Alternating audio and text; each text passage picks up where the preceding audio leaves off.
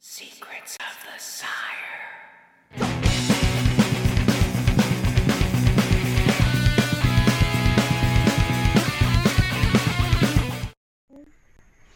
Welcome, ladies and gentlemen, to another episode of Secrets of the Sire. We talk comics, movies, TV, and pop culture every Wednesday night, 8 p.m. Eastern on the Sire Studios digital network. That is secretsofthesire.com, youtube.com slash secrets of the sire, facebook.com slash secrets of the sire, twitch.tv slash secrets of the sire. You get the gist at this point. Tonight's episode, Stranger Things 3, the super spoiler review with the great Emma Loggins of Fanbolt.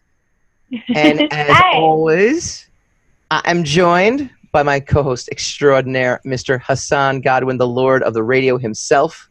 Hassan, how are you doing today? I'm great. Everything is fantastic.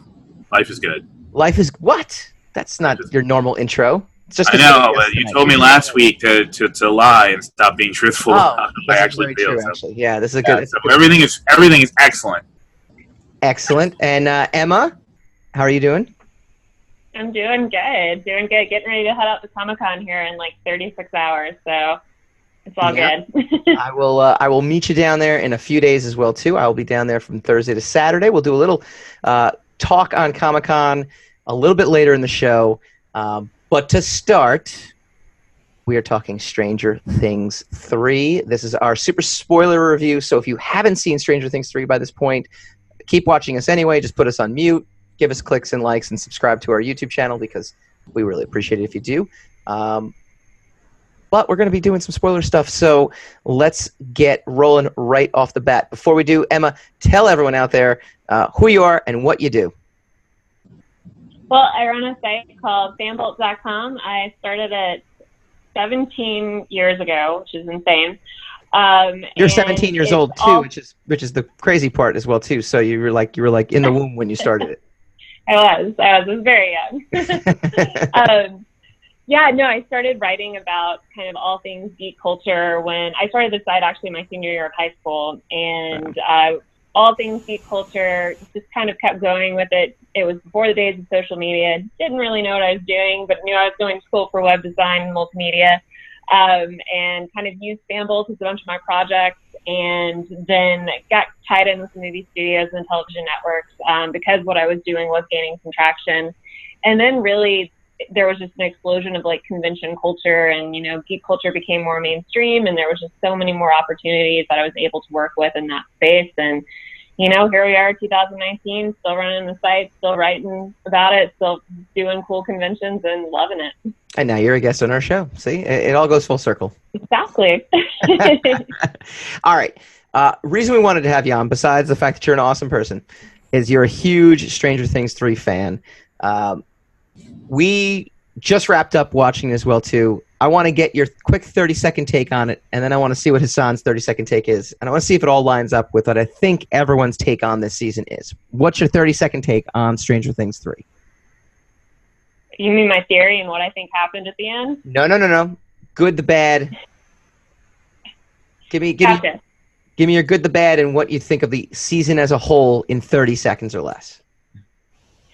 Uh, I loved it. I think that it, it held up to the previous two seasons. What's really been amazing to me is that the Duffer brothers have been able to create, you know, now three really solid seasons of the same show, and that's so rare to do. Usually, the second season or the third season will there'll be a dramatic dip in quality, and it just won't be as good of a story. Um, I I felt like it was consistent and on par with the first two seasons. Um, the characters are, of course, a little bit older, so we're getting to see a different side of them, but it felt very true to each of the characters um, and the journeys that we've been on with them. I loved it. I have I have nothing bad to say about the third season other than I needed more than eight episodes. I'll tell you why you're wrong in a second, Hassan. Um, yeah, there's a there's a slight problem because uh, I I didn't realize we were supposed to watch uh, Stranger Things, so I read Needful Things by Stephen King, and that's what I thought we were going to review. So um, prepared. I imagined that the show was good, so let's go with that. Was it was it was it awesome? Oh, for God's sakes, this is the worst. Like, a, you're a terrible actor, and b, that was just that was horrible. Like, you've you've done some really good stuff. That is not one of them.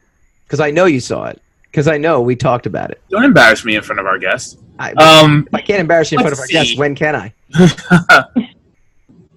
yeah, I really thought it was. I, it was awesome. I got a.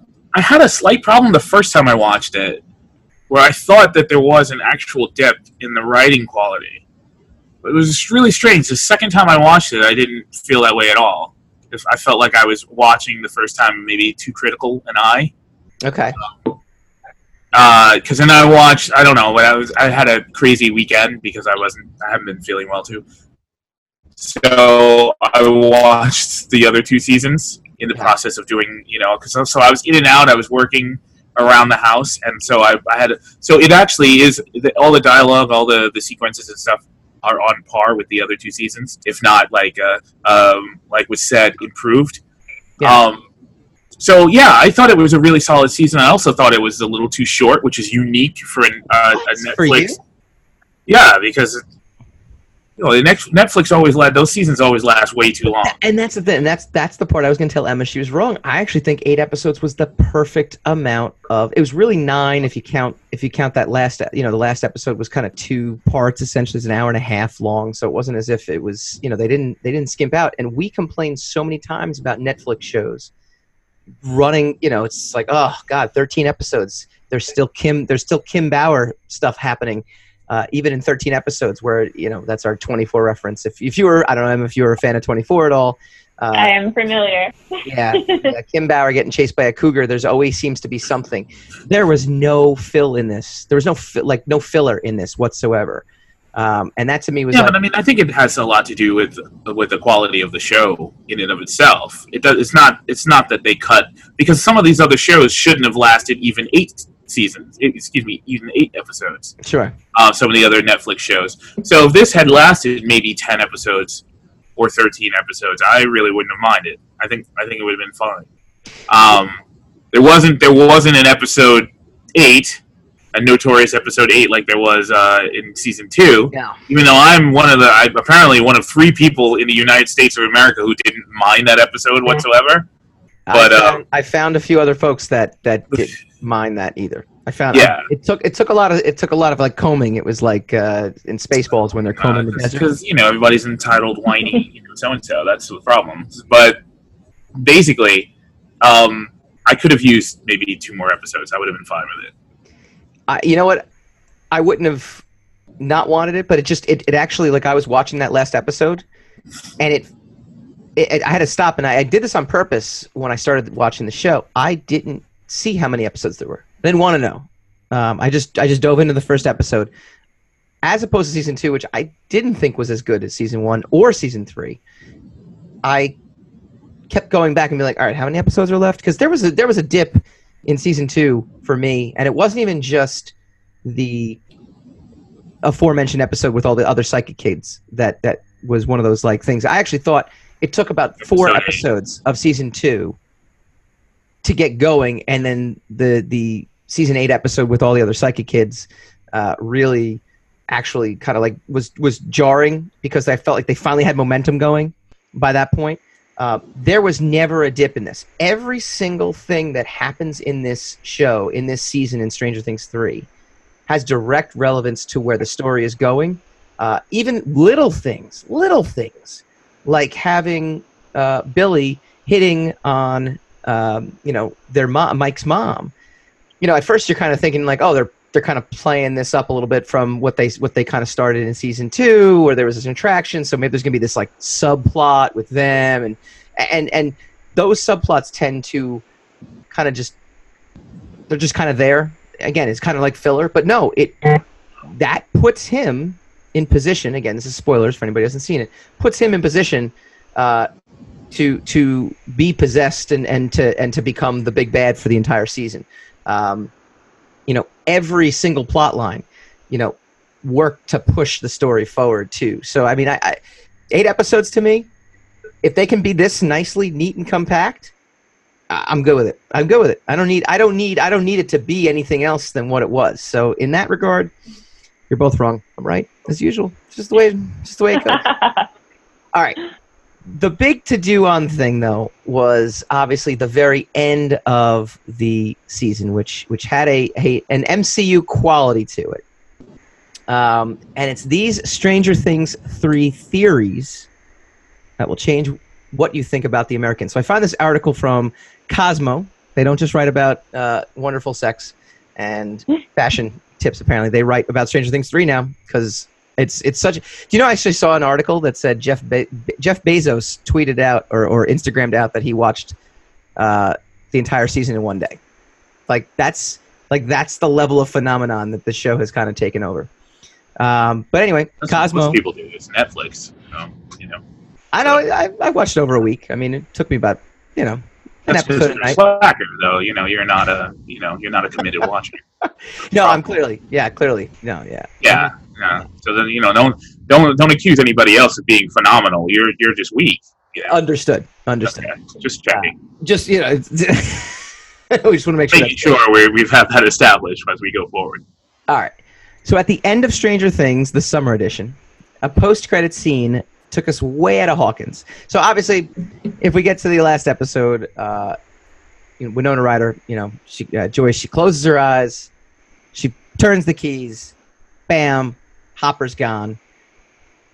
We fast forward, you know, they're dealing with the death, they're dealing with uh, with the ramifications of everything that happened. Uh, you know, Will and, and everyone that they're, they're moving out of uh, out of Hawkins. Uh, but then the post credit scene. Just the Byers family. The Byers family is moving Yep. out.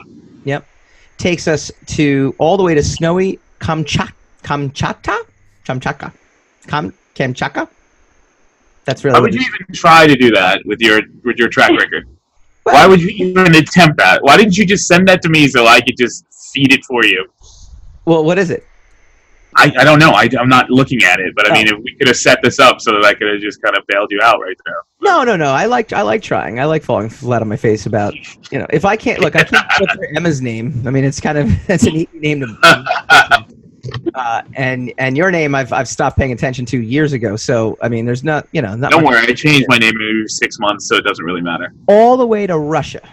Okay. Yes, well done. Soldiers are revealed. the Russians have collected not only a, a Demogorgon of their own, but an American citizen as well. But who is the prisoner?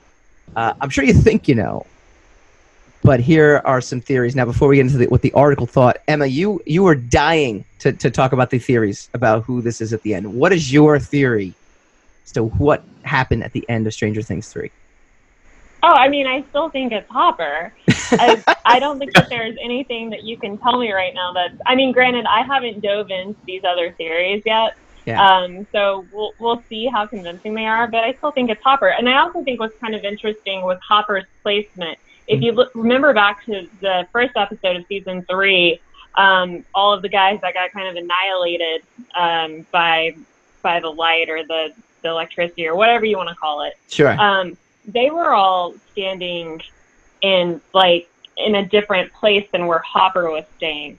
Mhm. Hopper was on the other side of the light, whereas Yeah. the guys were on this side of the light. Yeah. So I think that the placement and where he was standing is why he went he went through and Mhm. he's in Russia.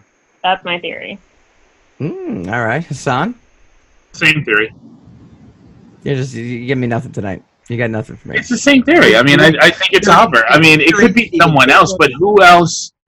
Who else in the se- well? What are the what are the conspiracy theories though?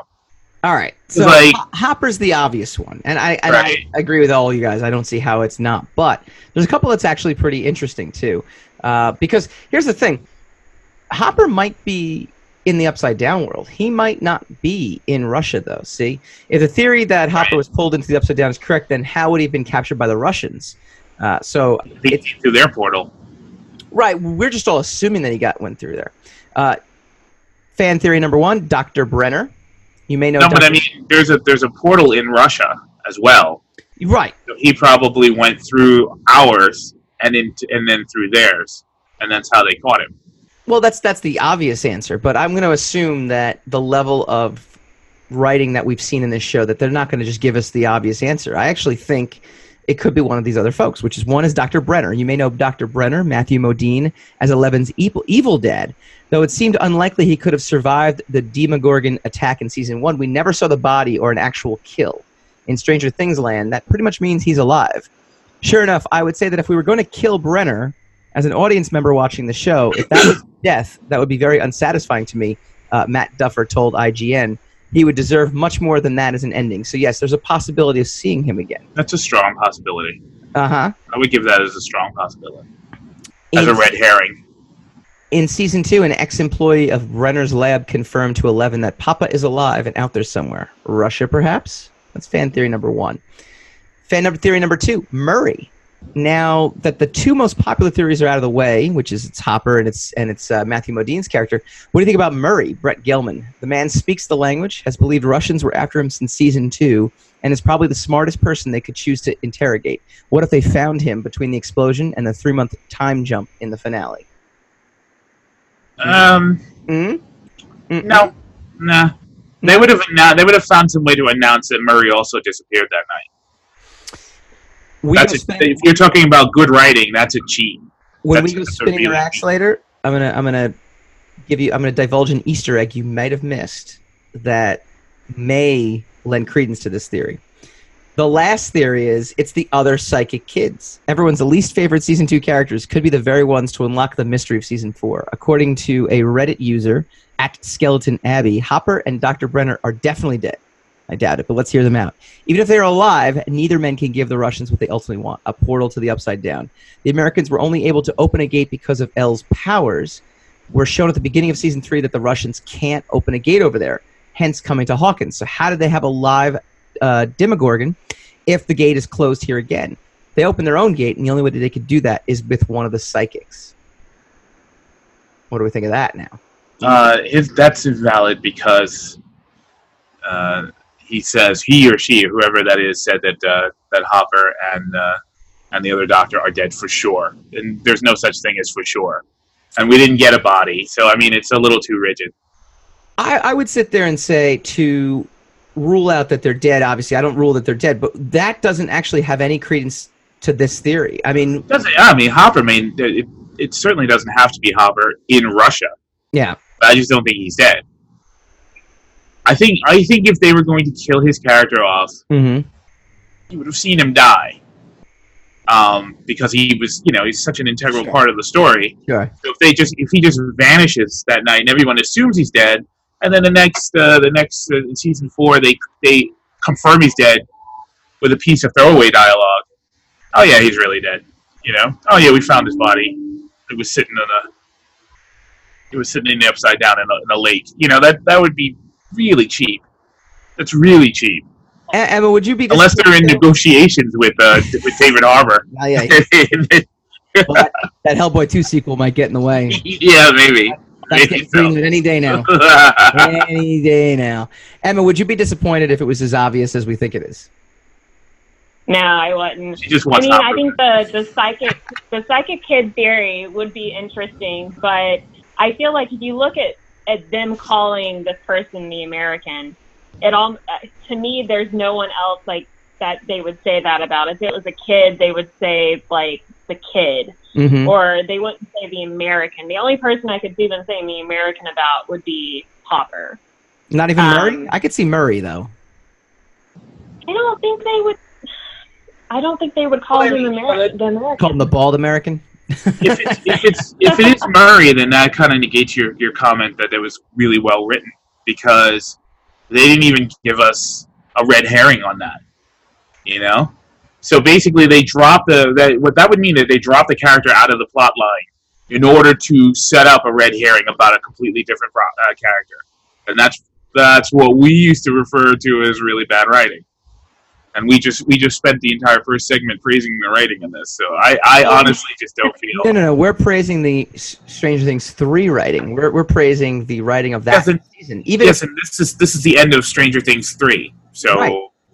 Right. know, and it ended on a cliffhanger, so we're good. If it if it turns out that it's that would be very bad writing for Stranger Things three if they turn out if they if they did that at the end of Stranger Things three. That would kind of ruin the whole. This is a great writing streak that they're that you're on. So finding out in Stranger Things four that this was a red herring would ruin in Stranger Things three for you then. In terms of I think if you find out that Murray was was one of the missing, Mhm. even though they never even mentioned him Mhm. as, as a missing person, Yeah. even though he was an integral part of closing the, the, the portal this particular time. Yeah. I think that's really that that would be bad writing. That would be writing through omission. Yeah. Uh, yeah, no, I don't think they would do that. I think they've obviously proved they're clever enough to keep this going at least three years. So I don't think they're going to get weak that way. This is some, you know, that's something about this season two. It's, uh, I'm glad you actually bring that up too. That I was really impressed with because I felt like season two, uh, they were stretching an idea that they kind of, you, you know, most we talk about this all the time, right? With uh, with bands and, and their first album or their or their, you know, they, they pour everything into their first album and then it becomes a hit and then it's like the record companies are like, okay, now you got to make a second album and they're like, okay, we'll kind of do what we did last time and and they kind of, you know, they're trying to capture the same magic in a sense. I, I kind of felt like season two was like that though, where they didn't quite have, you know, the same kind of magic. I think this se- this series to me, and this is going to sound weird, but for me it actually makes sense because it's my favorite one. It is a lot like Nightmare on Elm Street. I like the first Nightmare on Elm Street is unbelievably scary. It's an unbelievable great movie. Introduces a really cool villain. I thought two was kind of like more of the same, uh, but not not necessarily in a good way. And then Dream Warriors is one of my is, is actually my favorite Nightmare on Elm Street. I feel like Stranger Things three is the Dream Warriors of of this, you know, series. And I feel like that's a good thing. It's a good thing actually, because they're taking a concept that they already had and kind of reinventing it a little bit and twisting it around a little bit. It, it didn't feel like more of the same. It felt like they put a unique twist on it. So, I don't know. I, that's that's my take on the on the season as a whole. Yeah, I disagree with that, but yeah, I understand how you feel.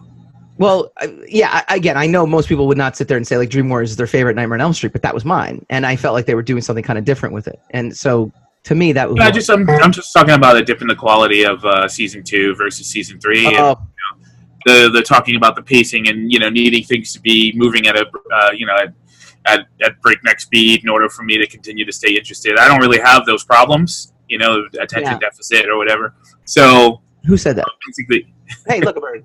yeah. so basically, I didn't really have a. I I did think that the momentum was broken. Yeah. In episode eight, even though I didn't mind the episode, I did. I I could understand why everybody thought the that the, the momentum the was of that. kind of. Huh? I understand the purpose of that episode. Yeah, but I and but I still enjoyed it. I didn't mind it. Um, and I think you know the pacing thing. I think I think people would feel differently about that if they were watching it one episode at a time, Yeah, weekly. yeah, You know, everybody binged it. I mean, by the end of I mean, it was record. By the end of the Fourth of July weekend, almost everyone had seen it. yeah. You know, they were talking about like people had just binged it before it. You know, except for you, yeah, because you're Jeff you, know, you- you have no commitment. You know, that's, that's, that's all right. That's all right. You know, you've got other qualities. I think. I You think know, well, we're looking for it. I can work the audio. We'll find other qualities for you. I could set up the video. You're camera. really good at, at, uh, at uh, name pronunciation. So No. you know, That's my best quality, actually. That's what everyone says. Emma, who's your MVP character for the year, for the season, for Stranger Things 3? Who's your MVP of this season? I know. Oh man. I gave you the hard I mean, question. I feel like it's it's always going to be Steve for me Yeah. every season. It's, Everybody he is loves the Steve this year. Stranger Things. I bought a pillow at Target last weekend that says Steve on it and has his face on it. So I am a massive fan of Steve. Like I just loved I love his character. I don't have like a crush on the actor or anything. It's not like that. No, no, it's okay. It's okay. the character. son does. It's okay. It's okay. You can, you can, you can admit it. It's okay. I, I got no problem admitting that. It's, I was actually going to make a joke that I, I want someone to be as happy to see me as Steve was to see Dustin in episode two. my dog that's- isn't even that happy to see me. That's yeah, that's my favorite. That's actually my favorite scene of the entire third season. Is is when Dustin shows up at the Scoops Ahoy uh, shop and Steve loses his mind. This is the fun. Apparently, Steve has not had any friends to talk to No. for the for an, over an entire month of the summer since the dance. Apparently, uh, from the, the end of season two, he hasn't I'll had tell any. you what. Steve needs a happy ending at the end of season four. That's all I'm saying. That guy has like not Yeah, he got had robbed. like best end of things here the last couple of seasons. He needs a happy ending if no he one else. He definitely got robbed. Well, that's the funny thing too about his character, right? Like we're talking about a character that to me his whole story arc ended in season 2 to the point where I was kind of like I almost thought they were going to kill him off and it felt like it would have been a it would have been like a like he was sacrificing himself to save Dustin. It felt like a good character arc. It felt like, you know, it made sense. And now after season 3, I'm actually really glad they didn't cuz he was he was just like amazing uh you know throughout and he's he's obviously the most likable you know Goonies esque character. I think out of all the uh, all out of all of them. Not my MVP though. Uh, Hassan, who's your MVP? Steve. Oh, really? She's just gonna agree with our guest the whole time. We just felt bad she couldn't get her microphone working. Uh, yeah, virtual high five. and I missed it too. I was like, oh, we're go for Now Emma's a big fan of our show. Emma's a big fan of our show, so she knows this already. But everyone just gangs up on me, so it's okay. It's very easy. So you know, people people go for the low hanging fruit. MVP for me, you can't spell America without E R I C A, without Erica. She was To be was. honest with you, Erica drove me crazy. Did I she disliked I disliked her tremendously. really? Um, yeah, up He until grew on the end, me. kind of softened. A li- she softened a little bit, but uh, you know that I ca- I don't like. uh, People think that sass is funny, and you know, and and you know, just just being outright rude to people. You know, young kids being outright rude to people and insulting them is funny. I don't find that humorous. So you know, and I think they overdid it with her a lot. So that she's my least favorite character this season. least favorite to me she was Favorite. she was and the fact that she started out as kind of like a punchline as, as kind of like a little you know like oh haha yeah she's the she's the bratty customer and again working her in and then the reveal obviously that that the reason she's so over the top is she's trying to kind of avoid uh, being a nerd essentially the entire time i felt like she was really uh, she to me she lent so much to it out of nowhere and and also kind of like I don't know, just gave another character for us to kind of enjoy someone who's been in the seasons before, but you never saw them really. They were there kind of as a, you know, as opposed to kind of like introducing a brand new character. Although they do that very well in this too with uh, with Ethan Hawke and uh, Uma Thurman's daughter, uh, who was amazing, uh, you know, in in this as well too. Um, it was kind of cool to see her blossom, Erica blossom, as this character that we kind of just saw in, in little little you know bits and pieces of the previous two seasons to kind of kind of really play Yeah. such an impactful role. At the end. Without- I was all right without her. You're like, meh, meh, meh. I don't know what you're talking about. I know there's people. out Yeah. there. I, I you know what you can look at it as uh, from another perspective. I would hang out with every one of the cast members. Like I would uh, the characters, not the cast members. I don't know them personally, but I know the characters. I would hang out with each and every one of these characters, and I would not hang out with Erica. I, was, I, was, I would literally stay away from Erica. She would drive me crazy. I'd be like, "No, you cannot come into the clubhouse." What's your No. what's your what's your home run scene? Home run scene. Hassan, we'll start with you. We'll give we'll give Emma time to process. What, define a home run scene. I don't know what's what's like the scene that was just that made you go, "Ah," you know, like just gave you like that that that rush. Um, I don't know. I don't really have one. Like you mean like the the the big "I am your father" moment? Like, yeah, something something where you know something that just kind of I don't know. I don't. Uh, no, I don't. I don't really. I think. I think the the fireworks scene was pretty awesome. yeah. They were in the in the start in the mall. Mhm. I think the fight between Hopper and the Terminator uh, guy Yeah, in, in the House of Mirrors was pretty Yeah. cool. that was my that's my home run season right And- right there. And then I think the fight, them having a fight again. I, I like the progression of that because he clearly lost the first fight.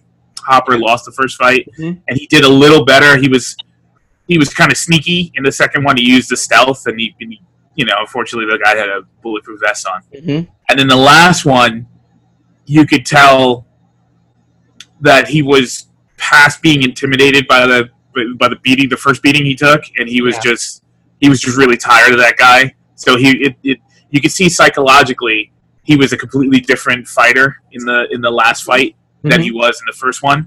So I I really enjoyed the progression of that the, the, and the, the struggle between those two characters. Yeah. I also like that Hopper recognized him from the mayor's office because he's a cop. I like when they throw little things like that in and Yeah. cops notice things that other people just do not. Yeah, So he, he recognized that guy right away. yeah. And so that led us to, you know, the, the you know, having their part of the story kind of take off. So that was it was pretty solid writing. Emma, what do you think? Home run moment. I would definitely agree with the ones that you guys have mentioned. Um, I definitely loved those, and I I hate saying how much I enjoyed the the ballad we got with um, with Dustin and his girlfriend at the very end because you're sitting there going, well, you maybe could have saved Hopper if you didn't force him to sing with you. Um, Yeah, with with the timing there. But I did really love that scene, and that's what I I love so much about this show is that yes, it takes us back and it plays on the nostalgia of what we loved from the '80s. But there are also, and you're dealing with this this you know horrific thing, but there's these moments of like lightness throughout that reminds you that these are still kids, and those moments blend really well into the story.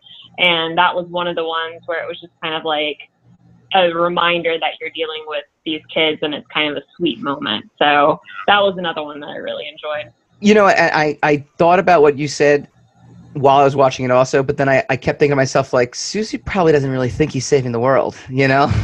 it's oh, like oh yeah, no. And so you gotta forgive that. I mean, he's just like, "This the whole world depends on," it. and I'm like, "Come on, Susie, just get in the damn car."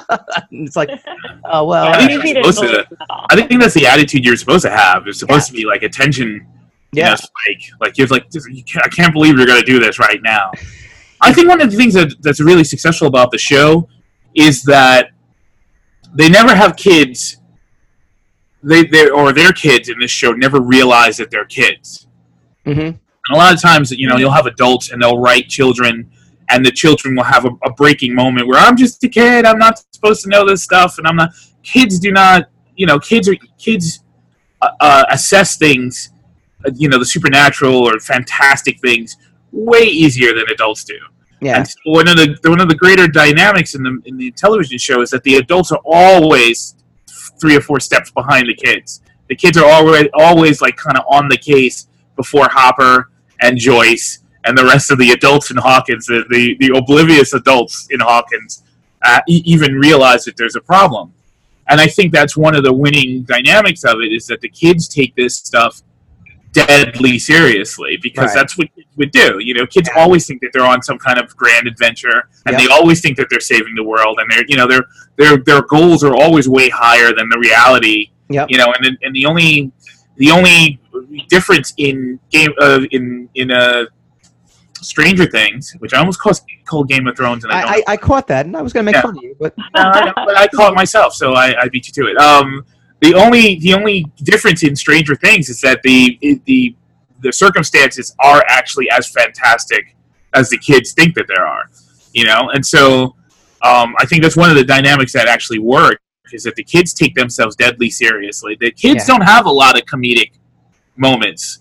Like they have moments between themselves that we find funny, but we, we find them funny because we're adults and we're not Right. kids right, but the kids themselves don't take you know don't don't take joke breaks in order to they don't stop they don't cut the tension in half in order to make a joke and that's very that that's a that's a formula that is missing now and that really was prevalent in the 80s and it's and that's why one of the reasons it works so the, the Whedon-esque uh, you know uh, format of you know break the break the tension with a quip.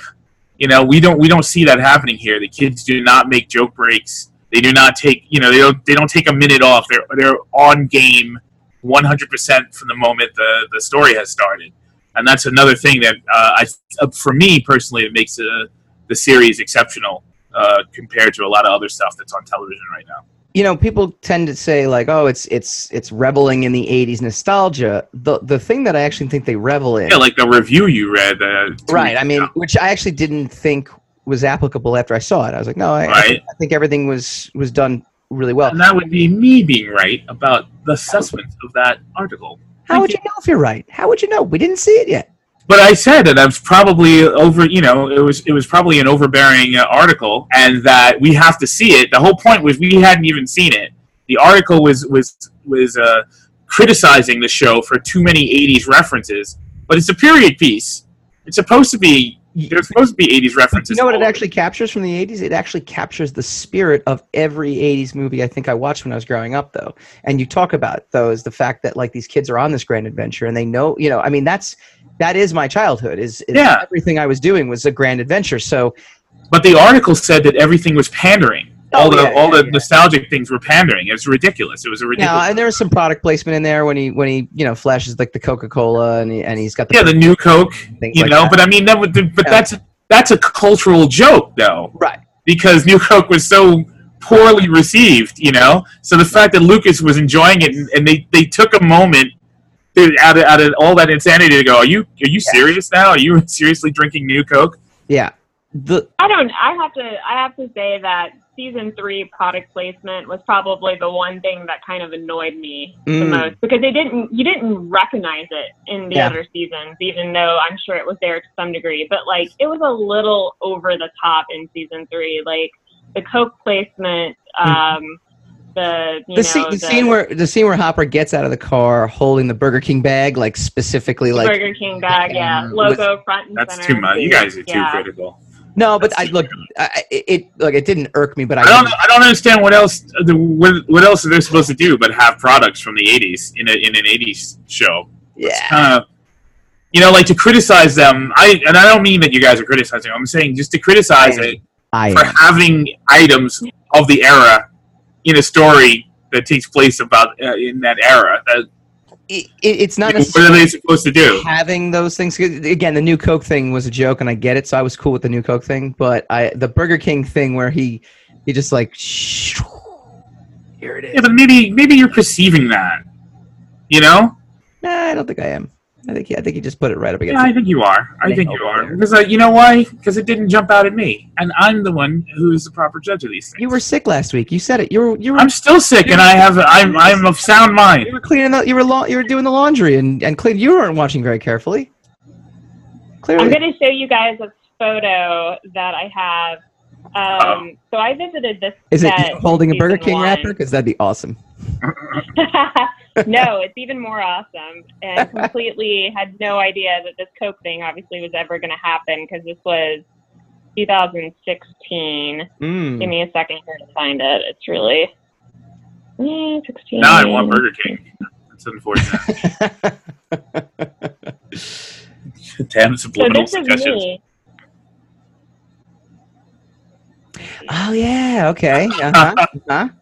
So that was me in the basement on the Stranger Things set going through, and I was taking pictures Uh, with the different things that they had. They had Sprite can, there was movie posters, um, and I was just going through and taking pictures of like all of these little D&D. Okay.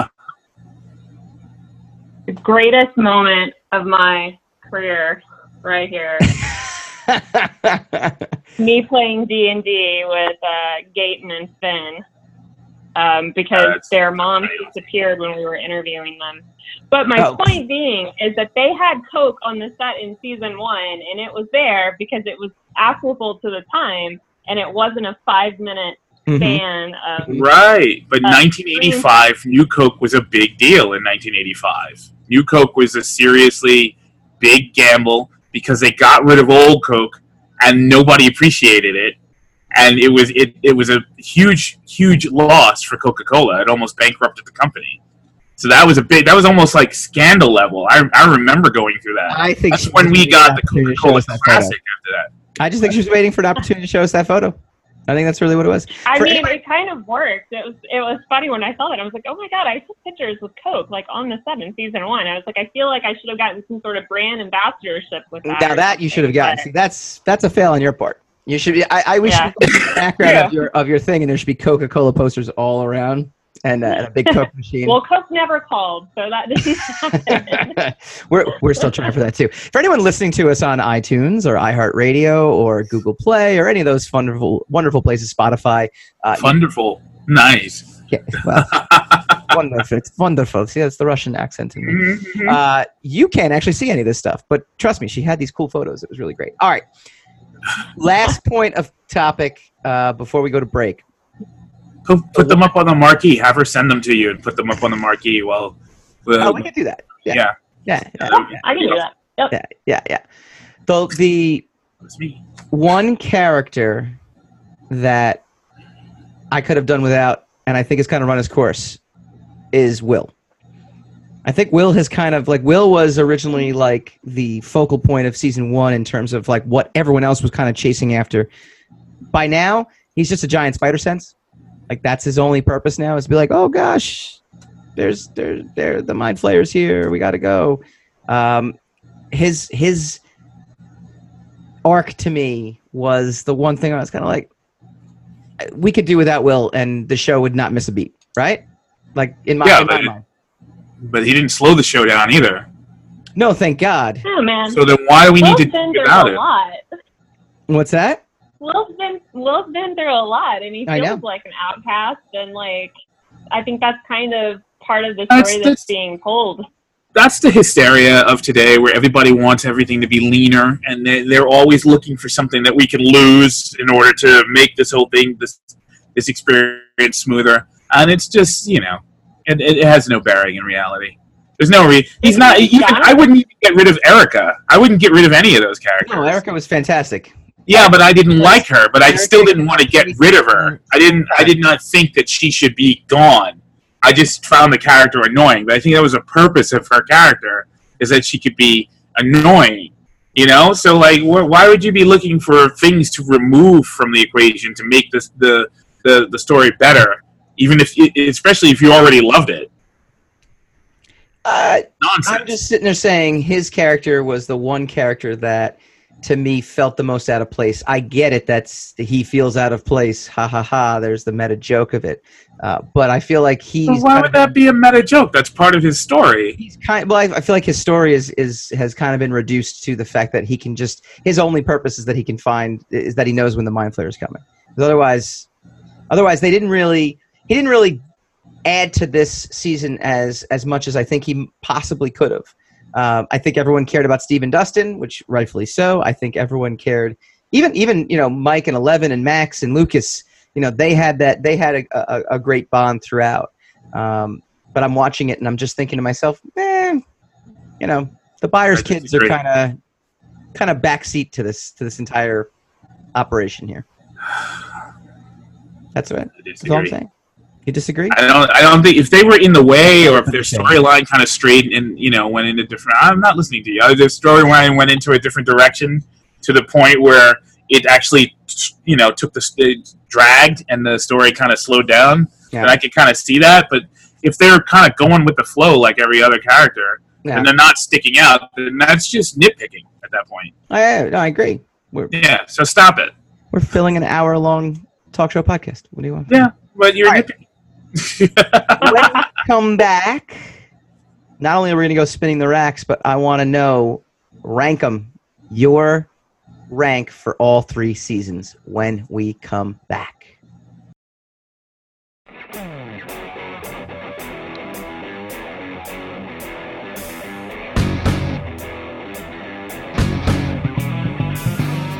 Hi, everyone. My name is Michael Dolce, creator of The Sire from Mike Books. The Sire is about a superhero forced by his own costume to fight evil. It's like having a spider sense, but instead of warning him of danger, it actually puts him in danger. It was first launched back in 2006 through After Hours Press and was met with tremendous success. Six issues and a trade paperback later, I thought The Sire's journey had reached a good stopping point. But a funny thing happened. As I continued working in comics, writing for Zenescope, and co creating Descendant for Image Comics, fans would meet me at conventions and continually ask when the next issue was coming out. Apparently, The Sire was far from done. And that's why I'm proud to welcome you to this Kickstarter celebrating the Volume 2 trade paperback for The Sire, collecting issues 7 through 10 and featuring an amazing cover by Jim Calafiore of Aquaman fame. The trade is an exciting way for readers, both new and old, to get into the character. And this trade doesn't just collect old material, it's jam packed with almost 15 pages of new material, including a brand new prologue featuring the return of fan favorite artist Daniel Leister.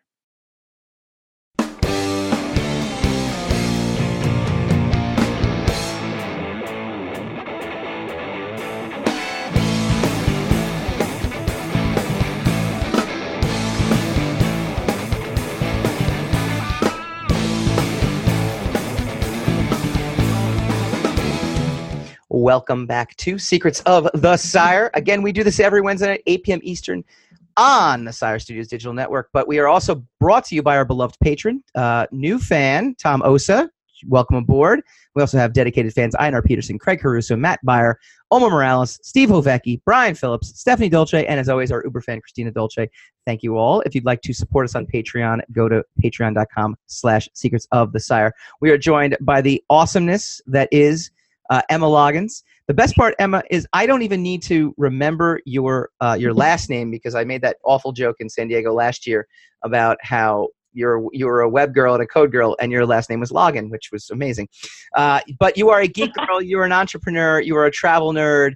You are the Excite Creative CEO and founder. You're the Fanbolt and Women's Business Daily editor. You're a film, TV lover, a foodie, a designer. I got that all off your Instagram profile. Is there anything else I left out? Uh, I think that's pretty it. Pretty much it. The only other thing I would add is mother of an adorable golden doodle dog. Mm, very good. Where is your Instagram and where can people find you online? Uh, it's at Emma Loggins on Facebook, Twitter, Instagram, and at Fanbolt on those same sites, and of course fanbolt.com. And that's that's pretty much it. If you want to follow my dog, she also has her own Instagram account, Fozzie the Fan. Instagram. We'll get your, we'll get your dog and my dog to uh, to to share Instagram profiles. It'll be fantastic. I should start. I'll have to I start. love with- it. I'll start for Rufus, the uh, grouchy corgi, uh, but that's not going to happen. All right. Before we get to spin the racks, I threw this out there on the uh, the interwebs. Uh, rank 'em time. I rank Stranger Things three as my favorite season, followed by Stranger Things the first one by the first season, and then Stranger Things two kind of brings up the rear of the pack. Emma, where what's your rank for the Stranger Things seasons? Uh, definitely season one is my favorite, followed by three, followed by two. For me, season one was just so good, and it Mhm. had been so long since we had seen something like that that Mhm. that that season is always going to be iconic to me. Hassan. Uh, season one, but uh, I don't, I'm not ranking them basically because it's not over yet. So Yeah, I- yeah, you never play along. You don't play along. We're starting. because I think it's, it's I think it's I think it I think it hinders your ability to enjoy it when you try when you're constantly ranking things. Yeah, but we're done. We're done with season three. It's over. If you have three seasons in front of you, which so one you. But I mean, but what if you like the overall thing? What if you like stories? What if you like the continuation of things? Even if it's even the slow moments. What if you like all that stuff? You know, if you if you if well you not you in particular, but in general, if you just keep ranking moments by how exhilarating they are, and then and then discarding moments that are not as quick or as fast or as stimulating, Mhm. then you're gonna you're ultimately diminishing the entire experience as a whole. No, we're not. Yeah, you are. No, we're not. Yeah, yeah. Once again, Sorry, sorry. total- The truth hurts. Not as bad as jumping on a bicycle without a seat, but it does. Hurt. We do this every week. We go spinning the racks. Spin the rack, spin that rack. One. Stranger Things 3 Easter egg you probably missed. This is uh, off of the Collider website. When Stranger Things burst onto the scenes about three years ago, it immediately became a mainstream hit and quickly became one of the most watched TV series in Netflix history. Impressively, the second and third seasons not only maintained that level of quality, but raised the bar even higher. Indeed, there's a growing consensus that the third season of Stranger Things could very well be the best of the bunch. that's that's what I said. And having just finished binging the third season, I'm inclined to agree. This is uh, author Yoni. it's part of that hysteria that I'm talking about, especially Collider. They're One the of the of more industry. Integral and entertaining side characters in season three is Murray Bauman, who, if you recall from season two, is a former investigative journalist turned private investigator. Part of Bauman's character is that he's very privacy minded, if not conspiratorial, which is why he was none too thrilled when Winona Ryder's character revealed his phone number to a third party at one point. Here's the cool part you can actually call the number and you'll be sent directly to Bauman's voicemail. It's a pretty darn cool and more engaging Easter eggs that we've seen in a while. If you want, try it yourself. Bauman's number is 618 625 8313. The message. Pandering. The message for those too lazy to call is as follows Hi, you've reached the residence of Murray Bauman. Mom, if this is you, please hang up and call me between the hours of 5 and 6 p.m., as previously discussed. Okay? If this is Joyce, Joyce, thank you for calling. I've been trying to reach you. I have an update. It's about, well, it's probably best if we speak in person. It's not good or bad, but it's something. If this is anyone but my mother or Joyce, well, you think you're real clever getting my number, don't you? Well, here's some breaking news to you. You're not clever. You're not special. You're just simply one of the many, many nimwits to have called here, and the closest you'll ever get to me in this pre recorded message. So, at the beep, do me a favor and hang up and never call here again. You are a parasite. Thank you and good day. Just revealed for everything. the longest voice message ever. Pandering. I say pandering. but wait, but wait, but wait. If this is Joyce, I've been trying to reach you. I have an update. Could he be the American? Mm? Mm? If he was the American, do you think he's calling from his cell? No, no, no. That's his voice message. That's his voice message he left. He said, "If Joyce, I've got an update." Conspiracy. Conspiracy. So Conspiracy. he left that message before he got captured by the Russians. yes, that he was onto something. Getting captured by the Russians. I'm just saying. I'm just saying. He could be calling Joyce to tell her that Hopper is alive and in Russia. I could be doing that too, but it's just so obvious. All right, Emma, you are going to be in San Diego Comic Con. I'll be there as well too. Uh, your 11th San Diego Comic Con. Uh, give us an overview of what that's like for you and what, if anybody was to go out to San Diego Comic Con, they would experience when they go out to this show. Well, I honestly, I think it's changed a lot from what it was when I started going to it. Um, I now, honestly, for me, it's more about just the kind of overall geek culture, the cosplay, the convention floor, more so than the panels or the press rooms. I've had previous years when I've done like 35 press rooms for different shows and films, and this year I think we're doing five press rooms. Wow. so it's it's also though i mean when with disney and d23 them pulling out to some degree Yep. you know marvel pulling out to some degree um it's just and there's an event in the in the television world called TCA's Television Critics Association, which happens a couple weeks after Comic Con. Yep. Most big TV news is held till until that event to to be dropped. So it's just not it's not the kind of press media draw that it used to be. Still awesome for fans, still awesome to go for the culture and the Yeah. people and, and just, you know, meeting and, and geeking out with like your people. But um other than that it's it's just it's changed so so much. Um but it's still a blast. It's just not not what it was back in the day, uh, uh, over a decade ago, which Yeah. seems crazy. It's been long, but but yeah, this year um, I'm I'm doing a big thing with Walking Dead on Saturday. They're getting together a bunch of fans to take this kind of um, horde picture where um, you'll either come in cosplay as a walker or come in um, dressed up as you know themed Walking Dead stuff, and they're going to take a really big photo that you'll be able to zoom in and find yourself in, but it'll become a part of a season 10 limited edition poster. Cool. And I'm going to have the link up to this on my social media in the next couple of days. But it's you go do it, you get a free T-shirt, you get to be a part of this picture, and it's you know something cool to do 9 a.m. Saturday morning if you didn't stay out drinking too late on Friday. even if you did, even if you did. Well, Even Emma, if you did. thank you so much for taking some time out and uh, enjoy San Diego. Uh, we'll try to I'll try to catch up with you as well too uh, over the next couple days. Next week we're gonna do our San Diego Comic Con reaction episode. We've got uh, Victoria Bennett, aka Bevan, is gonna be joining us in studio live to give her recap as well too. So see you then.